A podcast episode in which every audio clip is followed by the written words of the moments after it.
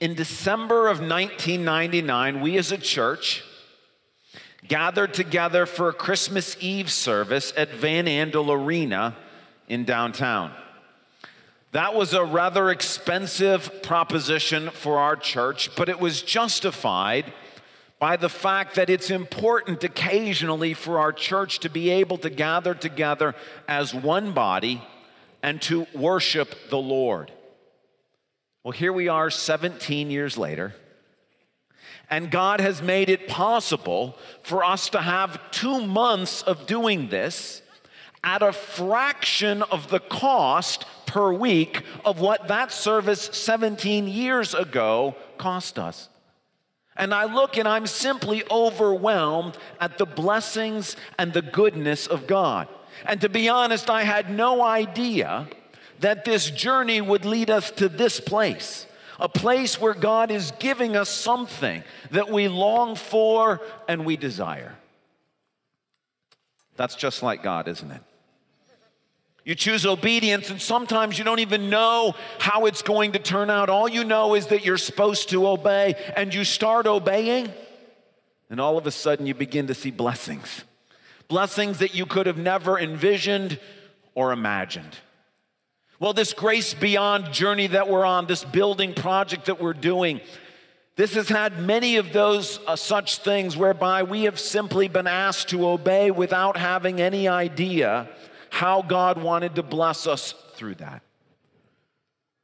I think of one thing that the leadership was asked to do that was strongly pressed upon us that I didn't want to do, but the Lord made clear this is how I want you to do this building project. And that was, He asked that we make the project not optional, but mandatory. What I mean by that is that I wanted to have this journey that we're on be optional. I like it when people like me. I like it when people are happy with me. When you tell somebody they're required to do something, some people don't like that. And so my plan was we've done lots of things together as a church. Most, if not all of them, have been optional.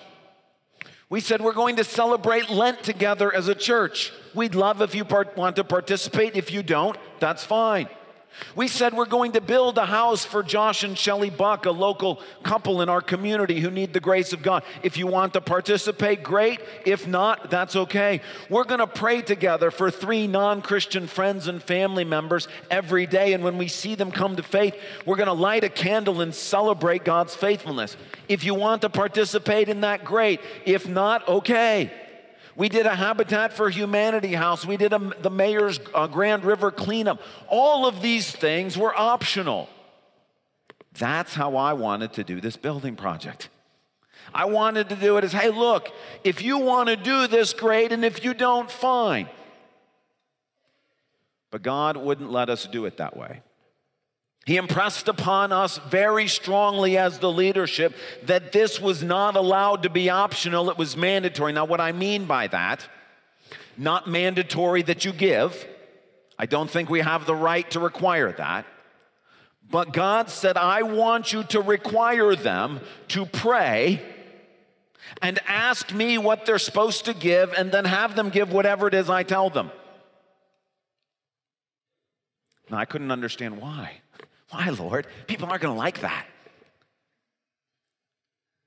It was the passage of scripture that we're going to look at today that God used after the fact to explain why it had to be mandatory. And it was because God wanted to teach us something about how His grace worked that is far, far, far more important than any building project could ever be. And that in reality, the building project is just an object lesson for all of us to come to understand the truth we're going to look at this morning about a God of all grace. So, what I'd like you to do is take a Bible and turn to Romans chapter 5. Romans chapter 5. It's page 914 in the Bibles you would have picked up on the way in if you needed a Bible. Romans chapter 5. Let me remind you of sort of where we are in the book of Romans and some of the truth that we've been hearing recently. God has said to us in the craziest possible way that even though we were once his enemies because of our own sinfulness, we now have peace with God through Jesus. Not just that we're neutral with God, not just that God is kind of okay with us, not just that God is not angry with us, but we actually have peace with God. God is for us, God is good with us. Now, the only way for sinners who are God's enemy to be at peace with God through Jesus is if two things are true. One, that obedience must be more powerful than disobedience. That Jesus' act of obedience on the cross overwhelms Adam's disobedience and all our disobedience. We can't have peace with God unless that's true. We looked at that last week. The second thing that has to be true is that grace has to triumph over sin. That's what we get to look at this week. Romans chapter 5, just two verses, but they're really powerful and really important. Verses 20 and 21. The law was brought in so that the trespass might increase. But where sin increased, grace increased all the more.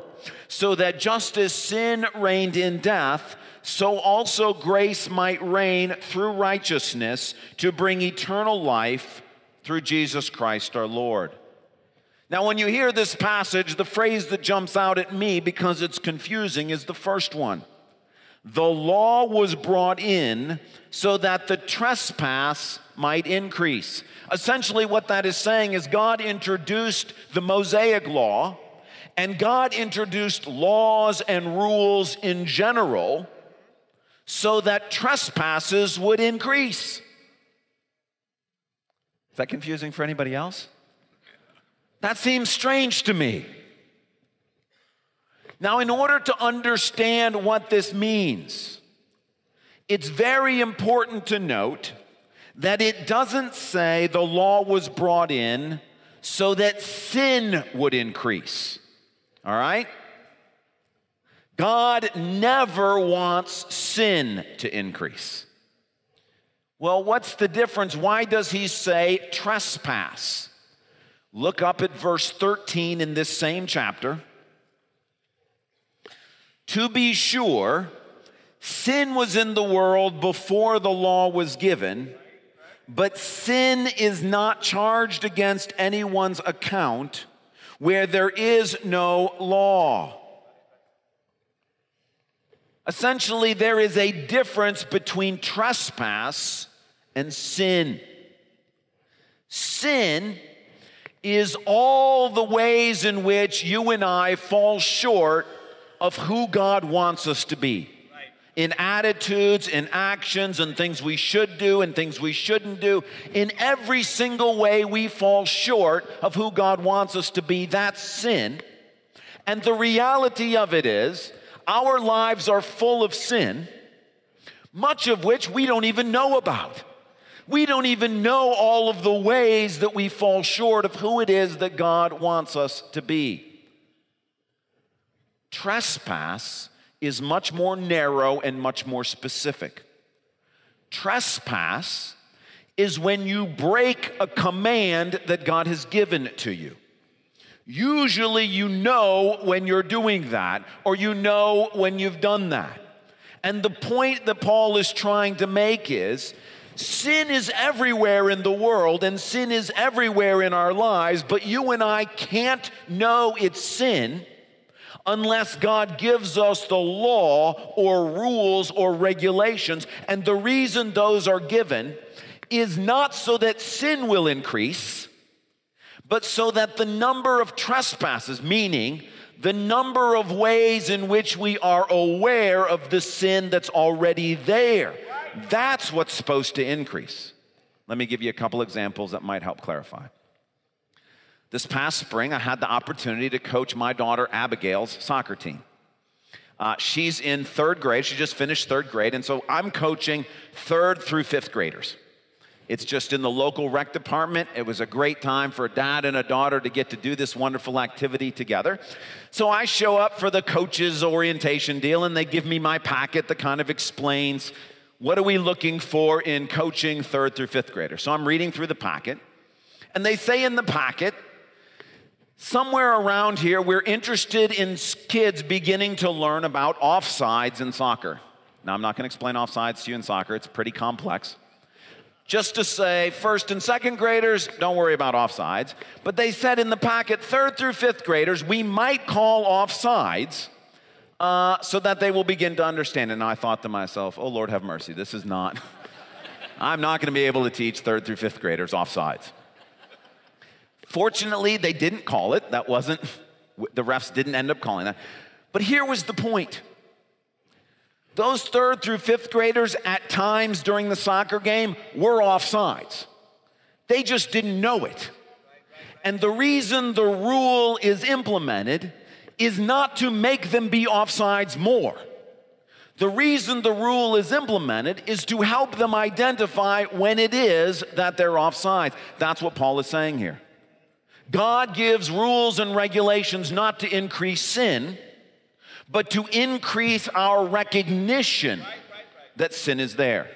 Let me give you another example. Now, for this one, I need you not to look up here at the men's bathroom to my right. Okay, now, how many of you, when I said that, either looked or wanted to look up there? Yeah? Why?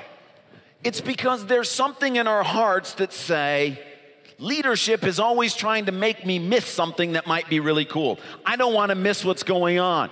It makes us think, you know what, I could just glance up there and glance back. He's never going to notice. It's just over his shoulder.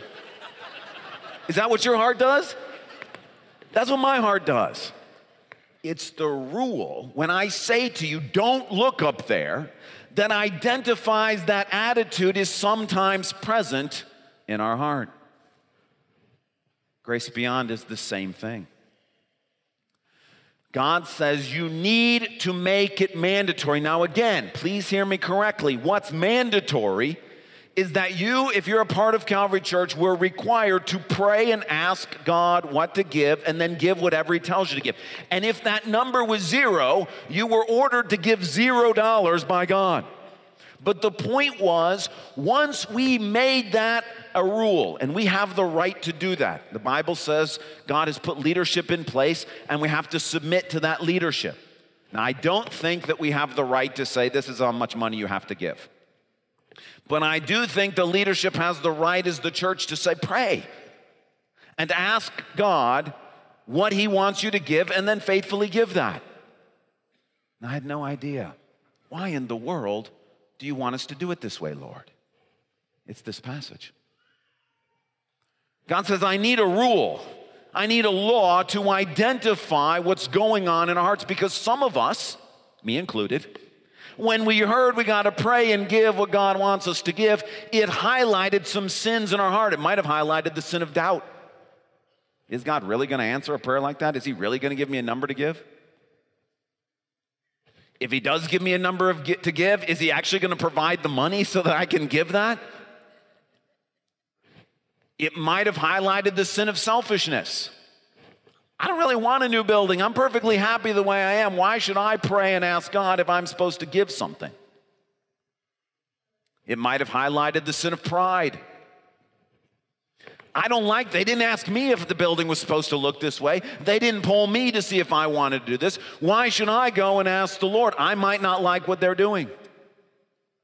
It might have highlighted the sin of a lack of submission. Hey, I don't want to have to pledge something. That's going to tie me down. That's going to lock me down. I just want to give as I feel led, and I'm going to wait and see how this turns out. I'm going to pray ahead of time and then tell God what I'm going to give. And the point is, God says, without the law, without a rule, I can't highlight the sin that's there. This is the purpose of law. This is the purpose of rules. It's not to increase sin, it's to increase trespass, meaning it's there to help us identify the sin that's in our heart. And listen, this works in every situation of life. God is constantly doing this. When you hear James 5, say to you and to me, confess your sins to one another so that you may be healed. God put that rule in there to highlight that in our hearts, we don't want to tell anybody about our sins. We don't want them to see that we're fallible and that we're human. We want, we're embarrassed. We don't, the rule is there to highlight there's a problem in our heart.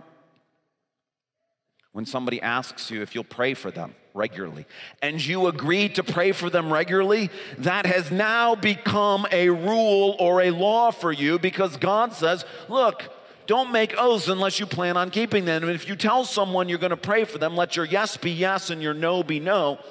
The reason he allows that to happen is to highlight that for a lot of us, we're not nearly as faithful as we think we are. And we're not nearly as disciplined as we ought to be.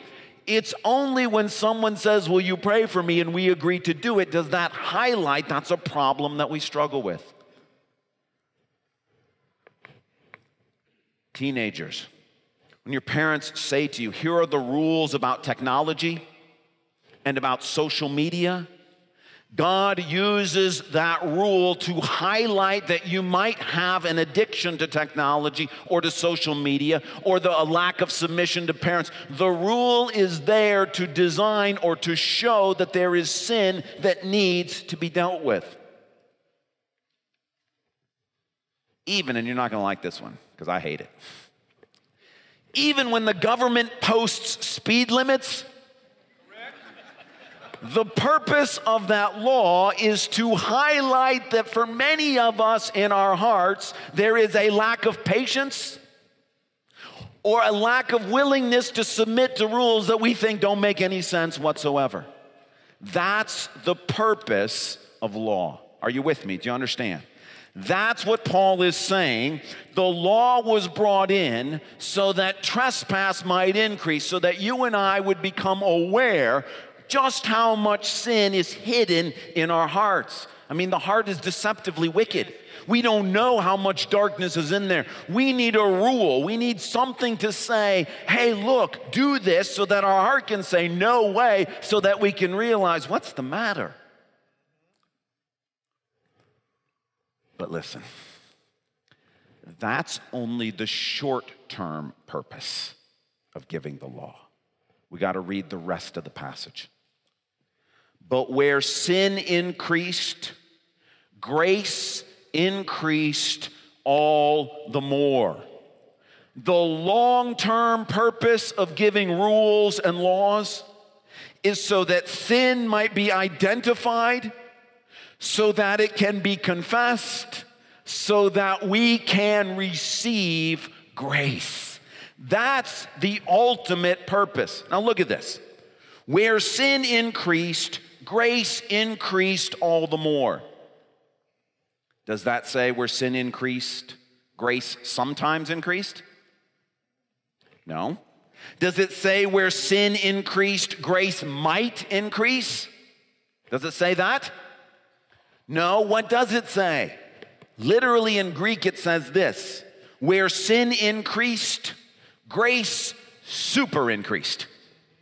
Took the same word for increased and added a comparative to the front of it to basically say wherever there was sin, grace superabounded, grace super increased. Now, I had a graphic that I showed you last week. Let's put that back up here and we can talk through it again. All right, last week I showed you this graphic. If you think about sort of on the left hand side, kind of babies and Adam, where they are before they have a choice to sin one way or the other. We kind of pick that as kind of the spot where they are morally.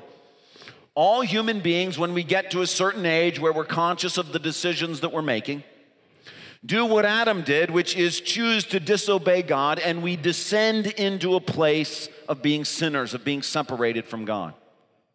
But because of Jesus and his death, when we by faith accept Jesus, He elevates us not back to the level we were, but above that and gives us far beyond what we could have experienced.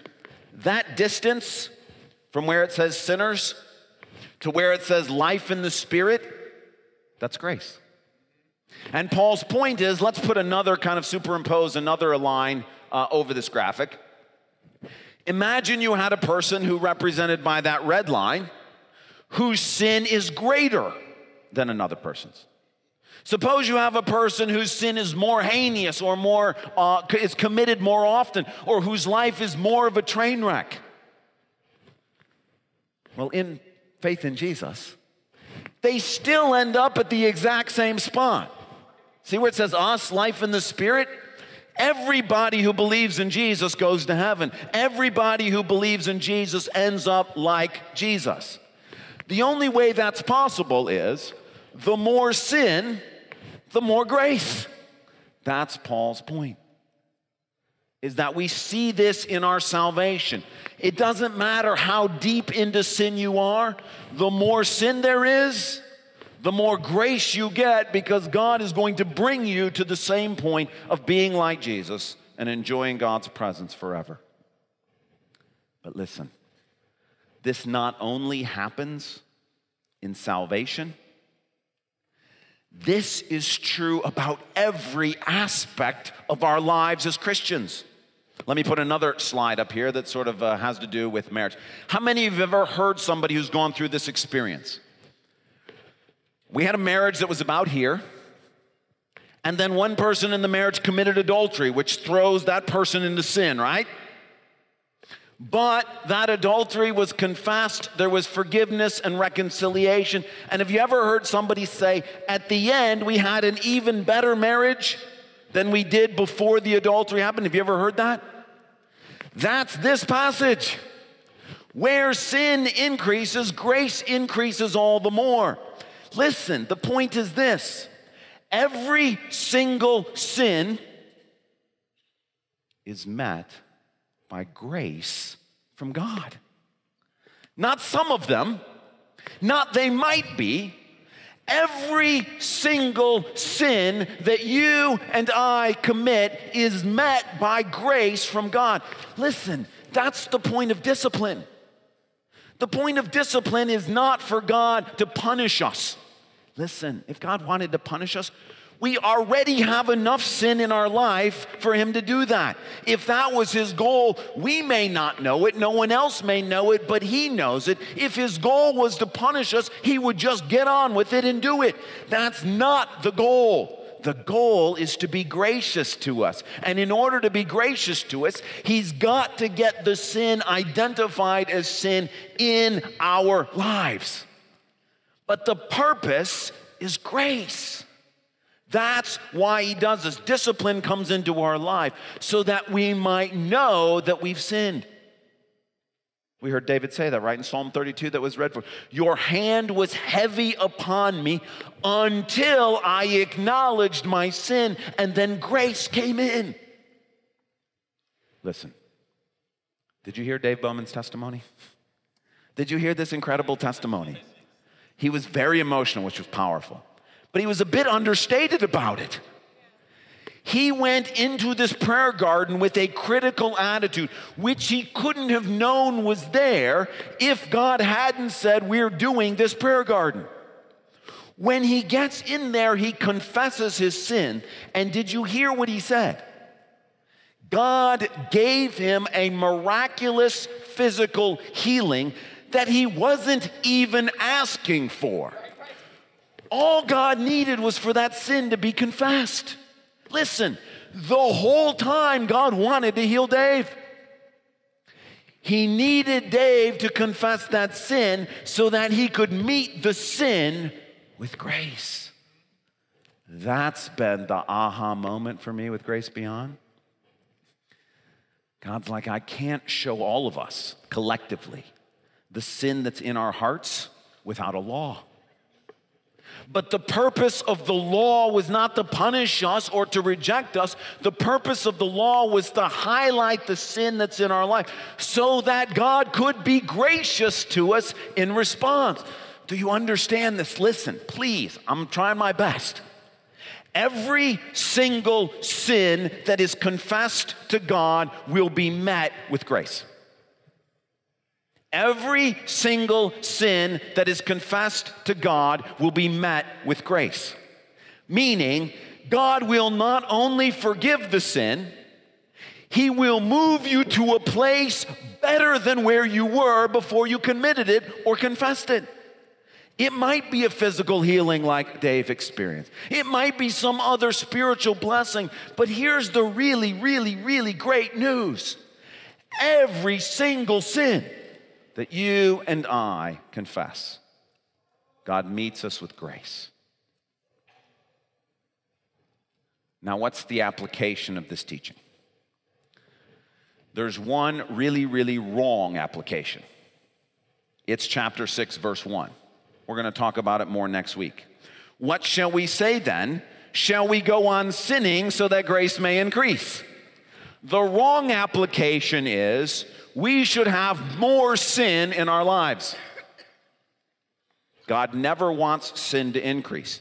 He wants our awareness of the sin that's already there to increase, but He doesn't want more sin in our lives. But if you hear every sin is met with grace, and think, I'm gonna go out and commit more sins,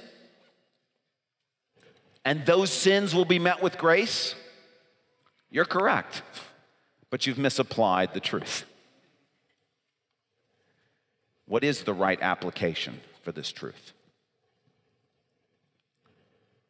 God is saying, the more sins you confess, the more grace you're going to receive while those sins stay hidden in your heart, they can't be confessed. And if they can't be confessed, I can't give you grace. And so, God's purpose grace beyond the rules your parents give you, the laws that the government gives us, the rules of things that you find in the scriptures when you listen to a sermon that tells you you're supposed to do something, whatever it is, the purpose of all of that is to highlight that you and I are shot through with sin so that we can begin to identify what those sins are, so that we can confess them to God, so that He can be gracious to us. Listen, every unconfessed sin is simply a rejection of the grace of God.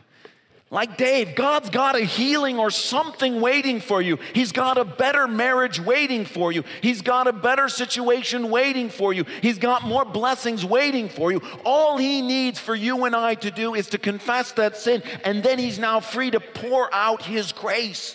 Listen, the reason you have to hear the living God speak to you from His Word is because nothing in all the world could ever prepare us for this. We think if I tell anybody the sin that's going on in my heart, they're going to look at me differently. My life is going to be a mess. Everything's going to be all messed up. Listen, there may be some problems in the short term, but the long term promise of the living God, He swore to us on His very self, you will receive grace. And your life will be better at the end than if you had never committed the sin in the first place.